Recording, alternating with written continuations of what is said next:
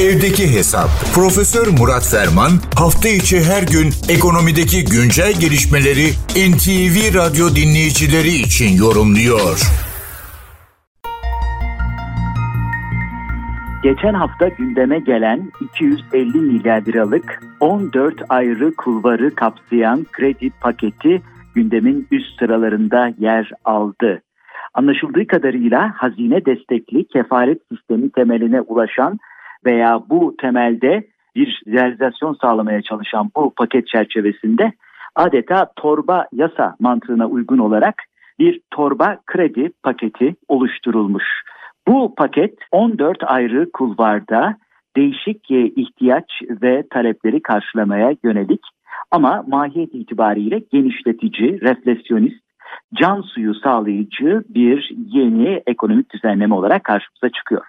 Öyle ya işletme giderleri yani çalışma sermayesinden döviz kazandırıcı faaliyetlere, yatırım proje finansmanından imalat sanayi ve bölgesel odaklı COBİ'lere kadar pek çok alanın yanı sıra girişimciler, kadın girişimciler, yeşil dönüşüm ve enerji, teknoloji, dijital dönüşüm gibi kulvarları da bünyesinde toplayan çok boyutlu bir yapıdan bahsediyoruz. Yetmedi. Eğitim, özellikle özel okullar, gayrimenkul sektörü, yeni evim inşaat ve konut inşaat unsurları ve dahi elbette son dönemlerde gündeme gelen özellikle kıdem tazminatı meselesiyle işveren dünyasını yeni düşüncelere sevk eden EYT. Yani paketin içinde olmayan yok. Zaten genel anlamıyla finansmana erişim noktasında nerede sıkıntı yaşanıyorsa bu konuda çözüm üretileceğine dair açıklamalar bu paketin esbabı mucibesini oluşturuyor.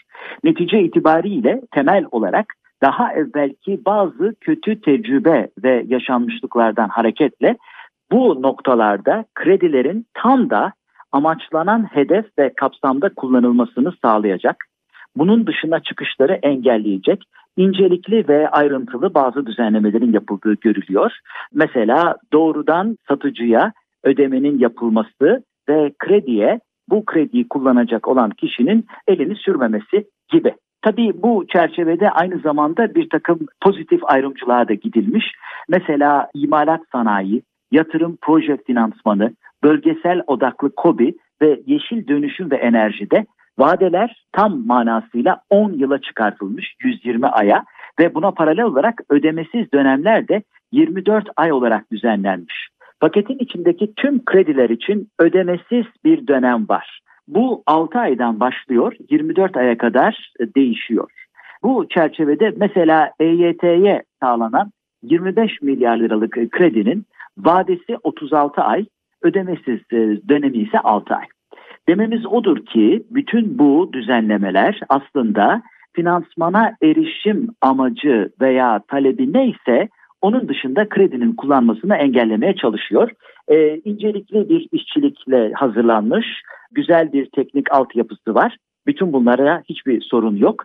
Zaten can suyu hareket bereket formülüne uygun olarak bu tür kredi paketleri hazırlanıyor. Burada temel sorun şu. Malum olunduğu üzere bütün bu kredi paketleri, bütün bu likit sağlayıcı paketler amaç, kapsam ve hedefi ne olursa olsun temel itibariyle serbestleştirici yani sıkılaştırma karşıtı politikalardır.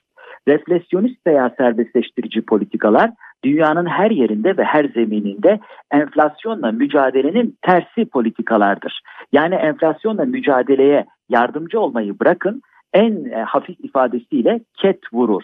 Dolayısıyla bu tür düzenlemeler palyatif geçici mahiyette olup özellikle enflasyonla mücadele konusunda uzun soluklu vaziyet ediş ve stratejileri örselemesine, bunların ıskalanmasına meydan vermemek gerekir. Bu gerçekten önemli.